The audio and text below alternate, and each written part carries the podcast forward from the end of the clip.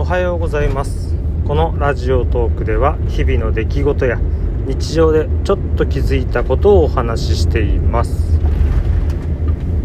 昨日妻の誕生会やってまあ誕生会やってって言ってもテイクアウトでちょこっと食べ物を買ってきて家で食べるっていう感じだったんで言うほどパーティー感はなかった。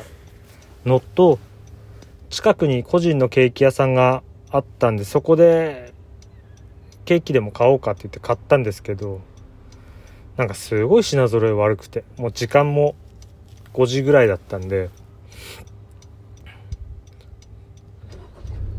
まあなんかすっごいちっちゃいし高いし。味は美味しかったんですけどおーすごいなと思って多分もう行かないかな。他せめて他のケーキがある時に行きたいなって感じで。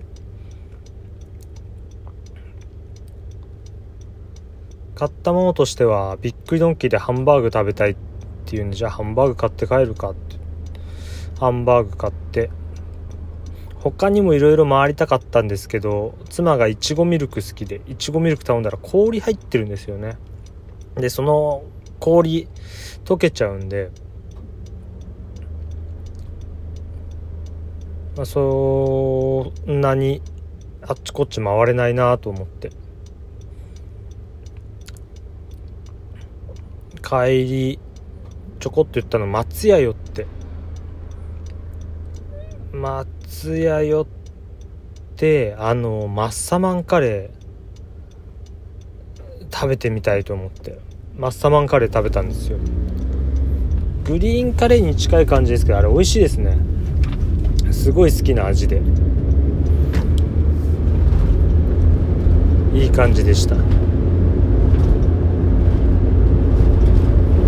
妻はカレーが苦手なので食べなかったんですけど一口食べさせたら全然美味しくないっつって。でも美味しかったな松屋のグリーンカレー。グリーンカレーじゃないやマッサマンカレー。おぎやはぎさんのラジオとかでもよく言ってたけど具も大きいしまた食べたいなと思いますね。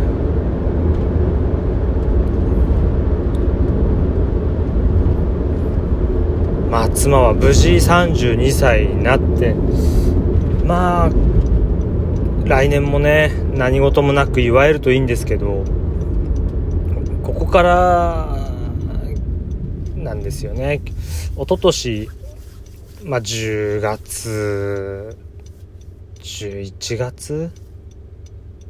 あ ?9 月？なんかね、一昨年入院してるんですよ、妻が。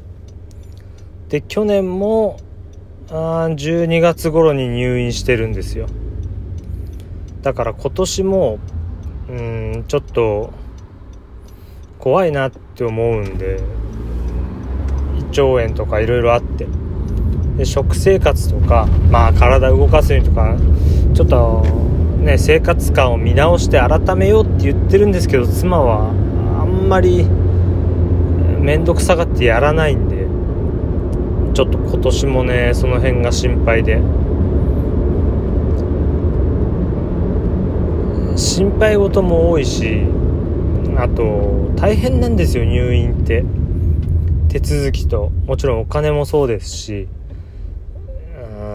泊まるというかそういう服とか用意するのも。